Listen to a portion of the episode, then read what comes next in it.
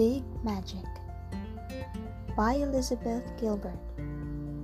Creative Living Beyond Fear 2015. Courage Hidden Treasure Once upon a time, there was a man named Jack Gilbert who was not related to me, unfortunately for me. Jack Gilbert was a great poet, but if you've never heard of him, don't worry about it. It's not your fault. He never much cared about being known. But I knew about him, and I loved him dearly from a respectful distance. So let me tell you about him. Jack Gilbert was born in Pittsburgh in 1925 and grew up in the midst of that city's smoke noise, and industry. He worked in factories and steel mills as a young man. He was called from an early age to write poetry. He answered the call without hesitation. He became a poet the way other men became monks. As a devotional practice, as an act of love, and as a lifelong commitment to the search for grace and transcendence. I think this is probably a very good way to become a poet, or to become anything really that calls to your heart and brings you to life. Jack could have been famous, but he wasn't into it. He had the talent and the charisma for fame, but he never had the interest. His first collection, published in 1962, won the prestigious Yale Younger Poets Prize and was nominated for the Pulitzer. What's more, he won over audiences as well as critics, which is not an easy feat for a poet in the modern world. There was something about him that drew people in and kept them captivated. He was handsome, passionate, sexy, and brilliant on stage. He was a magnet for women and an idol for men. He, he was photographed for Vogue, looking gorgeous and romantic. People were crazy about him. He could have been a rock star. Instead, he disappeared. He didn't want to be distracted by too much commotion. Later in life, he reported that he had found his fame boring, not because he was Im- immoral or corrupting, but simply because it was the ex- because it was exactly the same thing every day. It was he was looking for something richer, more textured, more varied. So he dropped out. He went to live he went to live in Europe and stayed there for 20 years. He lived for a while in Italy. He lived for a while in Italy while in Denmark, mostly he lived in shepherd's hut on a mountain mountaintop in Greece. There, he contemplated the eternal mysteries, watched the light change, and wrote his poems in private. He had his love stories, his obstacles, his victories. He was happy. He got by somehow, making a living here and there he a little. He allowed his name to be forgotten. After two decades, Jack Gilbert re- After two decades, Jack Gilbert was the first After two decades After two decades After two decades decades After two decades, Jack Gilbert resurfaced and pub-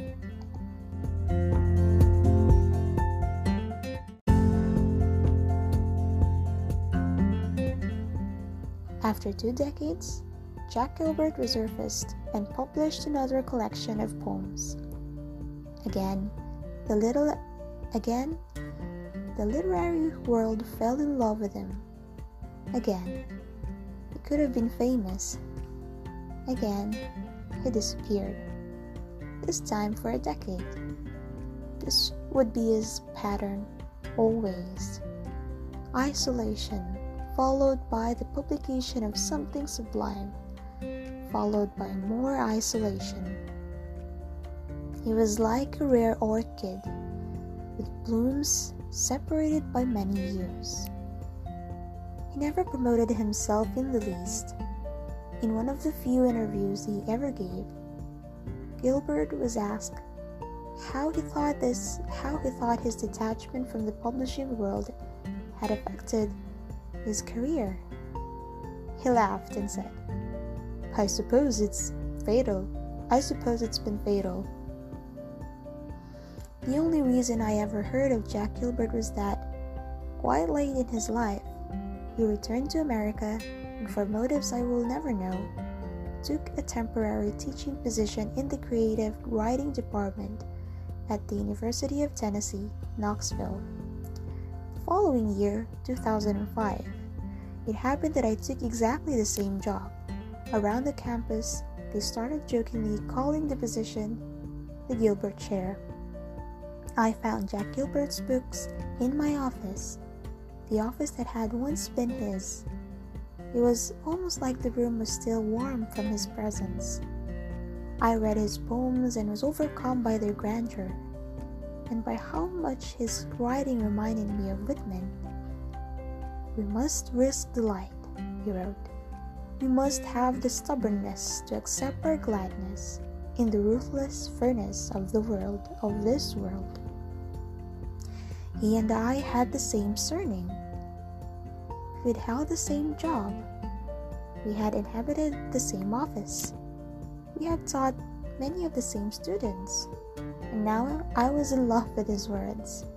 Naturally enough, I became deeply curious about him. I asked around, Who is Jack Gilbert? Students told me he was the most extraordinary man they'd ever encountered. He had seemed not quite of this world, they said. He seemed to live in a state of uninterrupted marvel and he encouraged them to do the same.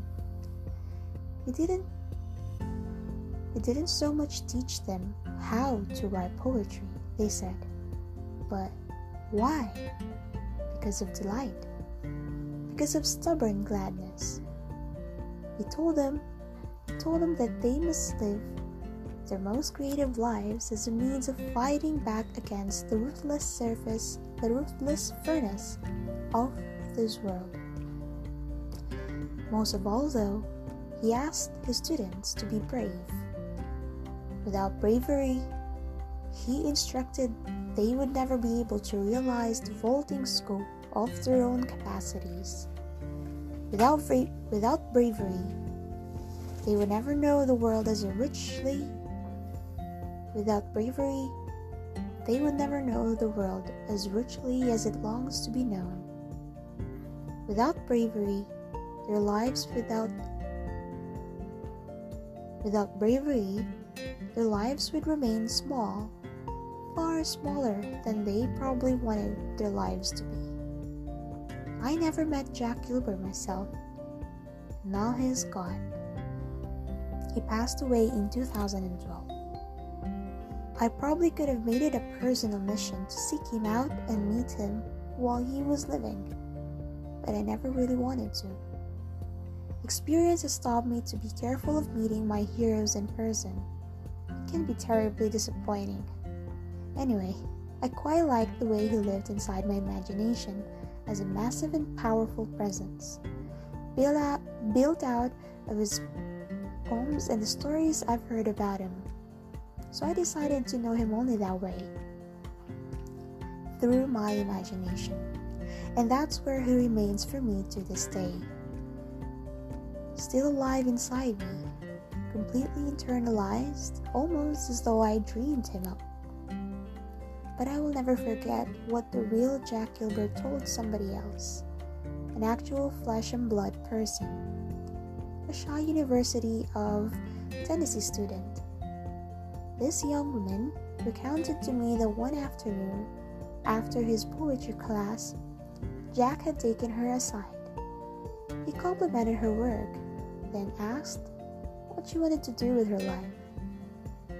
Hesitantly, she admitted that perhaps she wanted to be a writer. He smiled at the girl.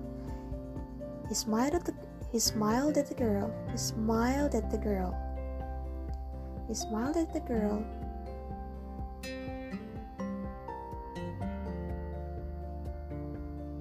He smiled at the girl with infinite compassion and asked, Do you have the courage? Do you have the courage to bring forth this work? The treasures that are hidden inside you are hoping you will say yes. Creative living defined. So, this, I believe, is the central question upon which all creative living hinges.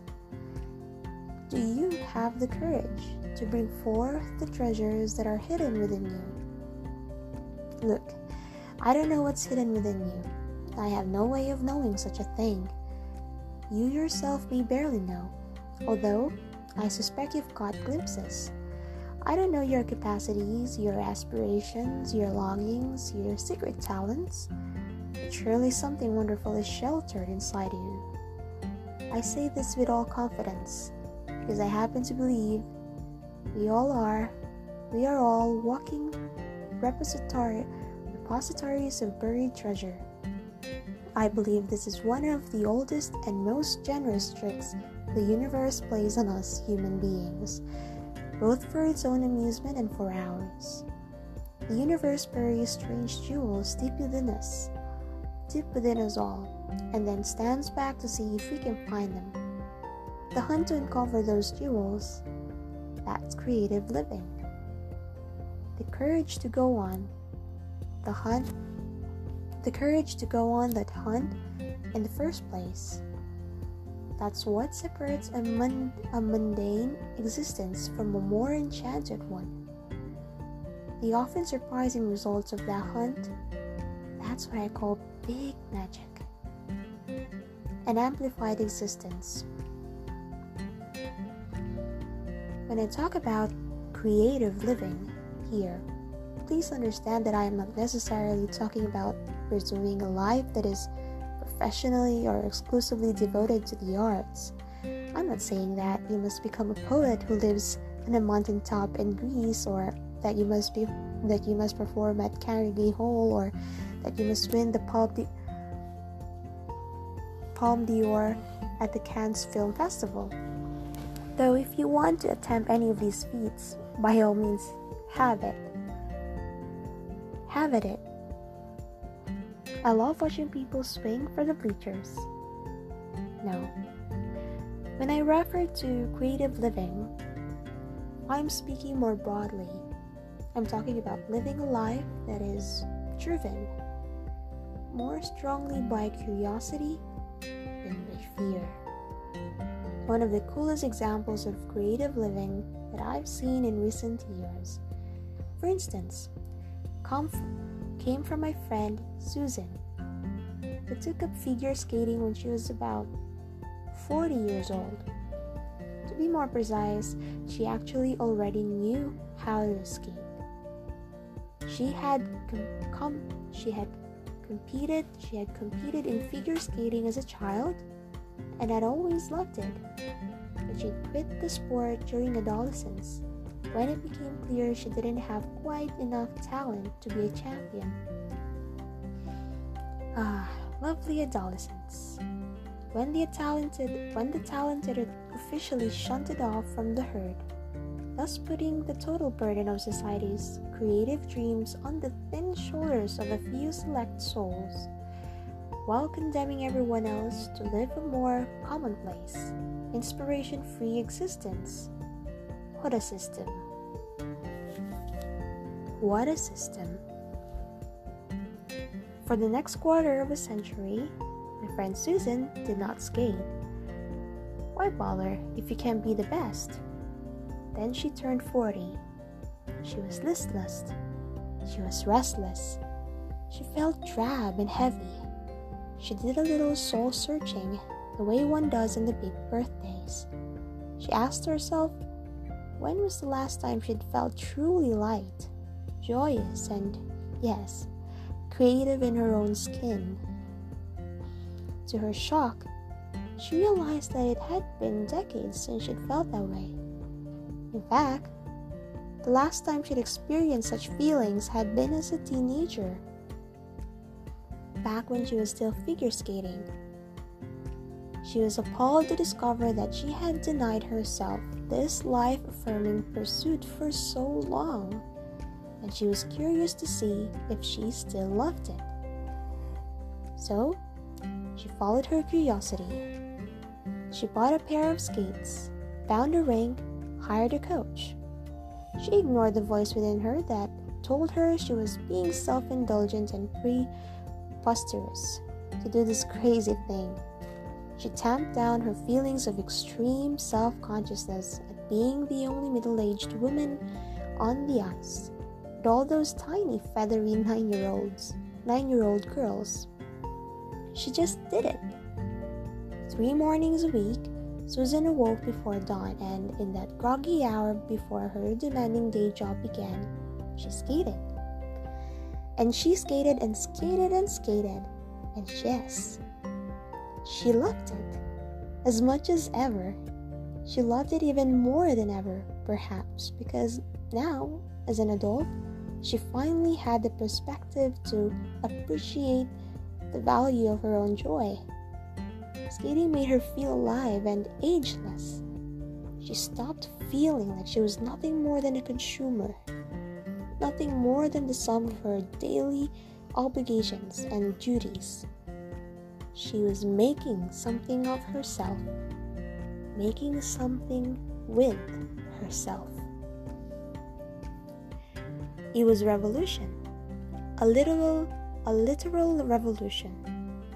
As she spun as she spun to life again on the ice, revolution upon revolution upon revolution.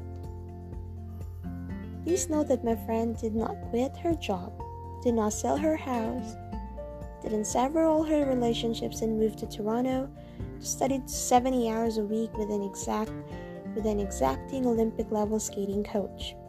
And no, this story doesn't end with her winning any championship medals. It doesn't have to be. It doesn't have to.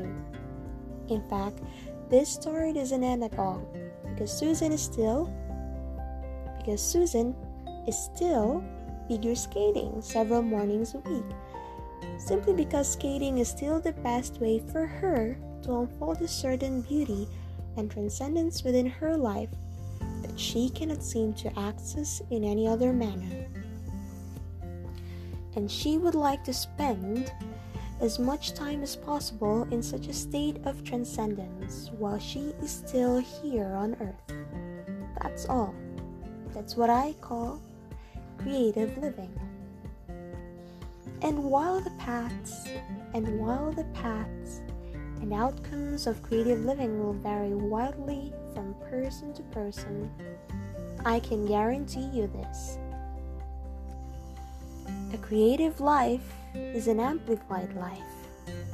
It's a bigger life, a happier life, an expanded life, and a hell of a lot more interesting life. Living in this manner, continually and stubbornly bringing forth the jewels that are hidden within you, is a fine art in and of itself. Because creative living is where big magic will always abide. Scary, scary, scary. Let's talk about courage now. If you already have the courage to bring forth the jewels that are hidden within you, terrific. You're probably already doing really interesting things with your life, and you don't need this book. Rock on. But if you don't have the courage, let's try to get you some, because creative living is a path for the brave. We all know this, and we all know that when create that when courage dies, creativity dies with it. We all know this, and we all know that when courage dies, creativity dies with it. We all know that fear is a desolate boneyard where our dreams go to desiccate in the hot sun. In the hot sun. This is common knowledge. Sometimes we just don't know what to do about it. Let me list for you some of the many ways in which you might be afraid to live a more creative life. You're afraid you have no talent. You're afraid you'll be rejected or criticized or ridiculed or misunderstood or worst of all, ignored. You're afraid there's no market for your creativity and therefore no point in pursuing it. You're afraid somebody else already did it better. You're afraid everybody else already did it better. You're afraid somebody will steal your ideas, so it's safer to keep them within, so it's safer to keep them hidden forever in the dark. You're afraid you won't be taken seriously. You're afraid your work isn't politically, emotionally, or artistically important enough to change anyone's life. You're afraid of your dreams, or you're afraid your dreams are embarrassing. You're afraid that someday you look back on your creative endeavors as having been a giant waste of time, effort, and money. You're afraid you don't have the right kind of discipline. You're afraid you don't have the right kind of workspace or financial freedom or empty hours in which to focus on invention or exploration. You're afraid you don't have the right kind of training or degree. You're afraid you're too fat. I don't know what this has to do with creativity exactly, but Experience has taught me that most of us are afraid we're too fat, so let's just put that on the anxiety list for good measure. You're afraid of being exposed as a hack, or a fool, or a dilettante, or a narcissist. You're afraid of upsetting your family with what you may reveal. You're afraid of what your peers and coworkers will say if you express your personal truth aloud. You're afraid of unleashing you're afraid of unleashing your unleashing your innermost demons and you mo- and you really don't want to encounter your innermost dem- demons. You're afraid your best work is behind you. You're afraid you never had any best work to begin with. You're afraid you neglect you're afraid you neglected your creativity for so long that now can never get back. You're afraid you're too old to start. You're afraid you're too young to start. You're afraid because something went well in your life once, so obviously nothing can ever go well again. You're afraid because nothing has ever gone well in your life, so why bother trying? You're afraid of being a one hit wonder. You're afraid of being a no hit wonder. Listen, I don't have all day here, so I'm not gonna list. I'm not gonna keep listing fears. It's a bottomless list, anyhow, and a depressing one. I'll just wrap up. I'll just wrap up my summary this way. Scary, scary, scary. Everything is so goddamn scary. Defending.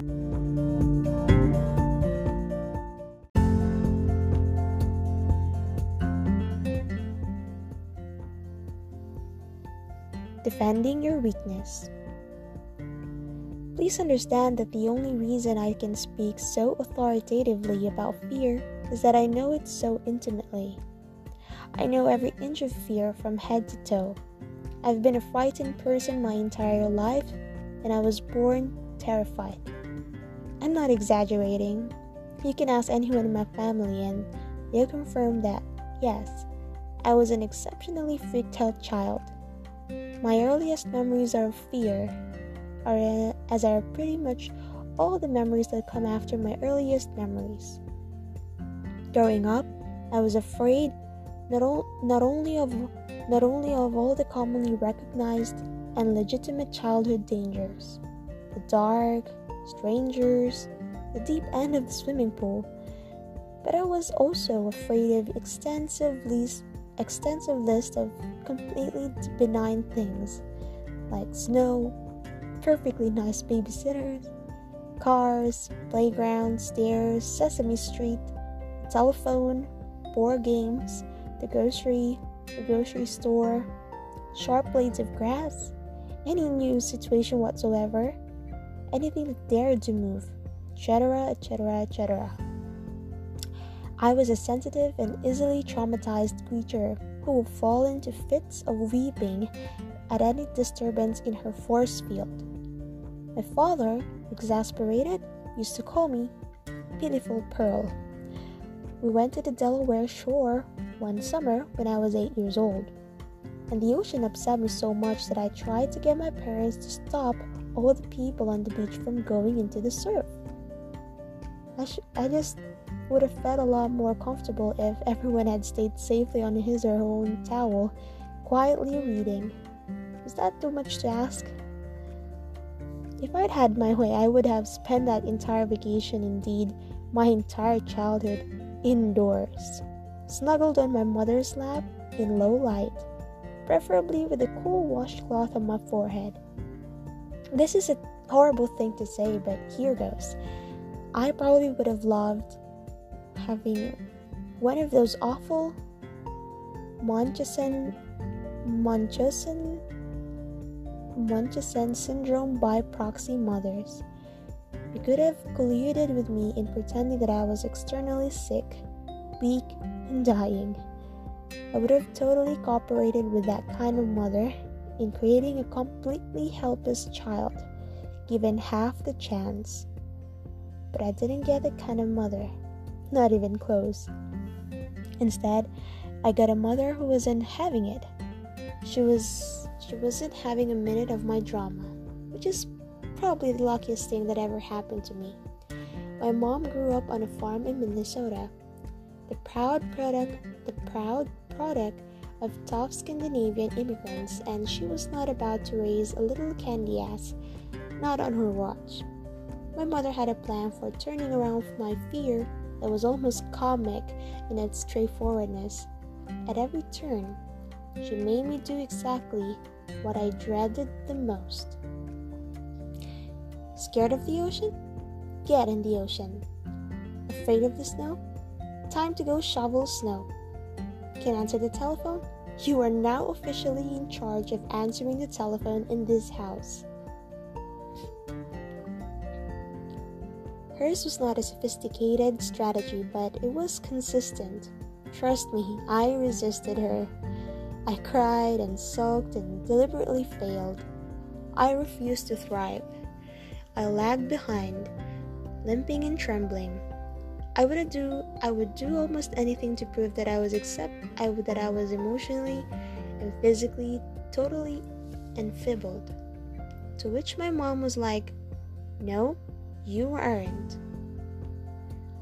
You aren't."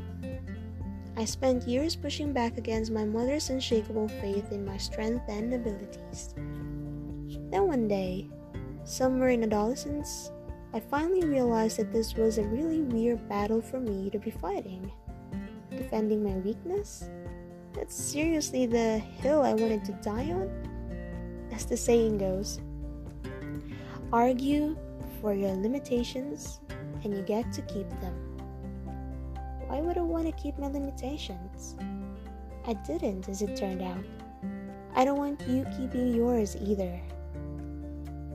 Fear is boring. Over the years, I've often wondered what finally made me stop playing the role of pitiful pearl almost overnight. Surely there were many factors involved in that evolution. The tough mom factor, the growing up factor, but most but mostly I think it was just this. I finally realized that my fear was boring. Mind you, my fear had always been boring to everybody else, but it wasn't until mid adolescence that it became, at last, boring even to me. My fear became boring to me, I believe, for the same reason that, that fame became boring to Jack Gilbert because it was the same thing every day. Around the age of 15, I somehow figured out my fear had no variety to it no depth, no substance, no texture.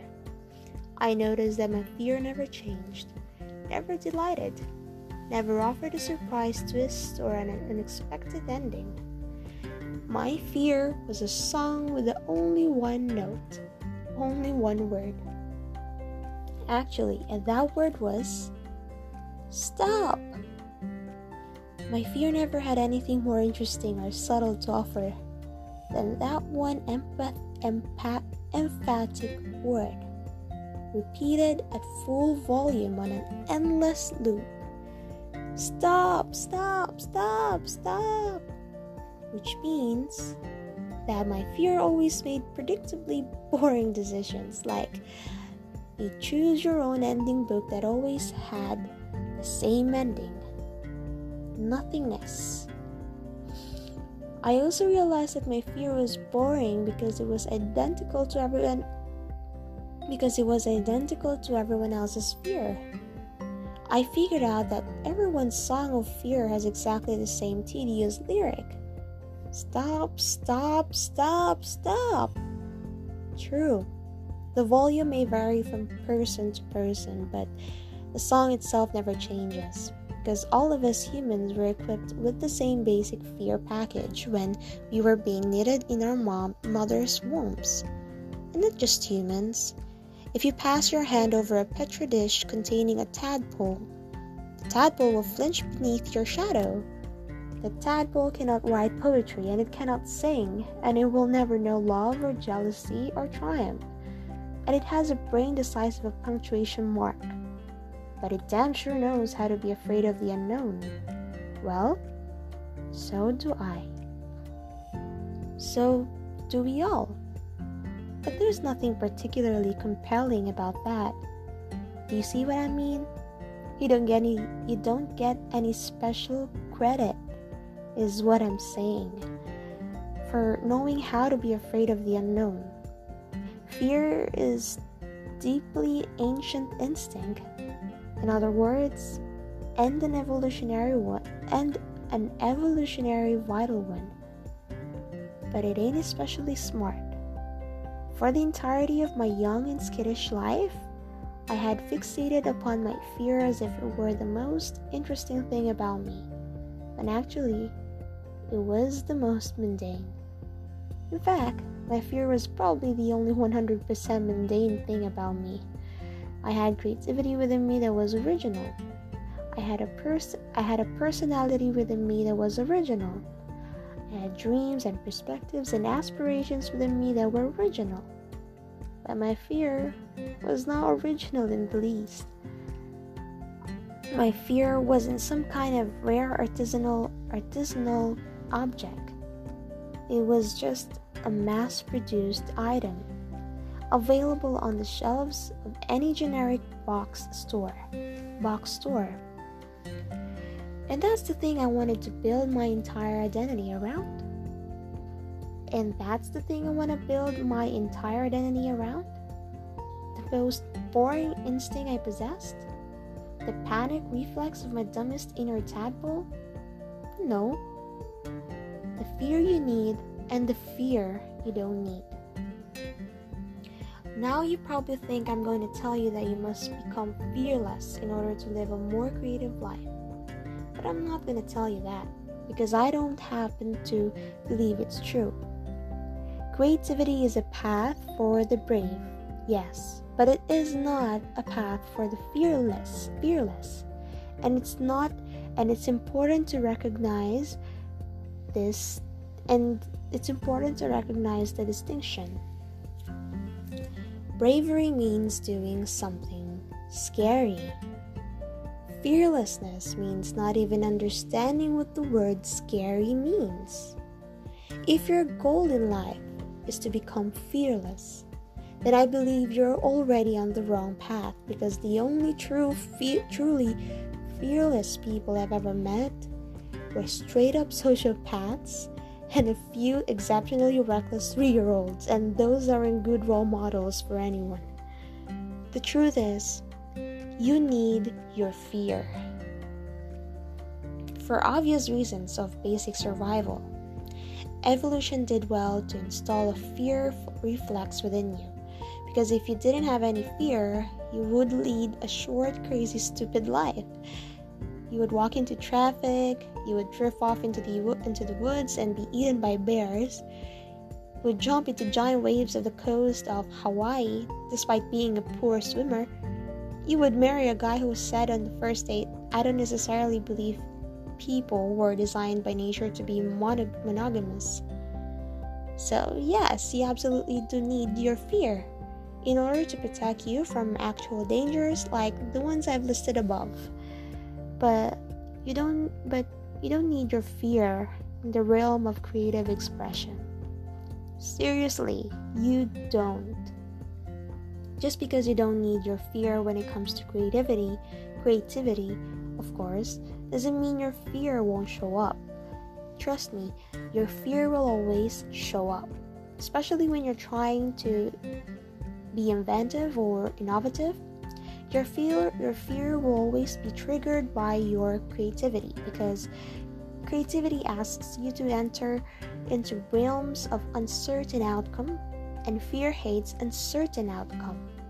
Your fear programmed by evolution to be hyper vigilant and insanely overprotective, will always assume that any any uncertain outcome is destined is destined to end in a bloody, horrible death. Basically, your fear is like a is like a mall cop who thinks he's a Navy SEAL. He hasn't slept in days. He's all hopped up on Red Bull and is liable to shoot at his own shadow in an absurd effort to keep everyone safe. Everyone safe. This is all totally natural and human. It is it's abs- it's absolutely nothing to be ashamed of. It is, however, something that very much needs to be dealt with. The road trip. Here's how I've learned to deal with my fear. I made a decision a long time ago that I that if I want to that if I want creativity in my life, and I do, then I will have to make space from fear too. Plenty of space. I decided that I would need to build an expansive enough interior life that my fear and my creativity could peacefully coexist, since it appeared that they would always be together. In fact, it seems to me that my fear and my creativity are basically conjoined twins, as, in, as evidenced by the fact that creativity cannot take a single step forward forward without fear marching right along, alongside it. Fear and creativity share the womb. Womb. Fear and creativity share the womb they were born at the same time, and they still share via same via, and they still share some vital organs. This is why we have to be careful of how we hand, of how we handle our fear. Because I've noticed that when people try to kill off their fear, they often end up inadvertently murdering their creativity in the process. So I don't try to kill off my fear. I don't go to war against it. Instead, I make all that space for it. Heaps of space. Every single day, I'm making space for fear right this moment. I allow my fear, I allow my fear to live and breathe and stretch out its legs comfortably. It seems to me that the less I fight my fear, the less it fights back. If I can relax, fear relaxes too. If I can relax, fear relaxes too. In fact, I cordially invite fear to come along with me everywhere I go. I even have a welcoming speech prepared for fear, which I deliver right before embarking up on any new project or big adventure. It goes something like this Dearest Fear, Creativity and I are about to go on a road trip together. I understand you'll be joining us because you always do. I acknowledge that you believe you have an important job to do in my life and that you take your job seriously. Apparently, your job is to induce complete panic whenever I'm about to do anything interesting, and yeah, I say you are superb at your job. So, by all means, keep doing your job if you feel you must. But I will also be doing my job on this road trip, which is to work hard and stay focused. And creativity will be doing its job, which is to remain stimulating and inspire- inspiring. There is plenty of room in this vehicle for all of us, so make yourself at home, but understand this. Creativity and I are the only ones who will be making any decisions along the way. I recognize and respect that you are part of this family and so I will never exclude you from our from our activities. But still, your suggestions will never be followed. You're allowed to have a seat and you're allowed to have a voice. But you are not allowed to have a vote. You're not allowed to touch the roadmaps. You're not allowed to suggest detours. You're not allowed to fiddle with the temperature. Dude, you're not even allowed to touch the radio. But above all else, my dear old familiar friend, you are absolutely forbidden to drive. Then we head off together, me and creativity and fear, side by side, side by side by side forever, advancing once more into the terrifying but marvelous ter- terrain of unknown outcome. Why it's worth it? It isn't always comfortable or easy carrying your fear around you with on your great and ambitious road trip.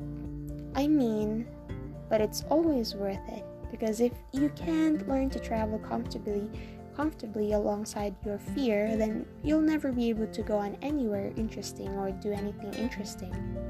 And that will be a pity because your life is short and rare and amazing and miraculous and you want to do really interesting things and make really interesting things while you're still here. I know that's what you want. I know that's what you want for yourself because that's what I want for myself too. It's what we will it's what we all want.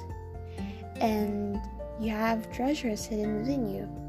Extraordinary treasures. And so do I. And so does everyone else and so does everyone around us. And bringing those treasures to light takes work and faith and focus and courage and hours of devotion, and the clock is ticking, and the world is spinning, and the world is spinning, and we simply do and we simply don't have time anymore to think so small. Música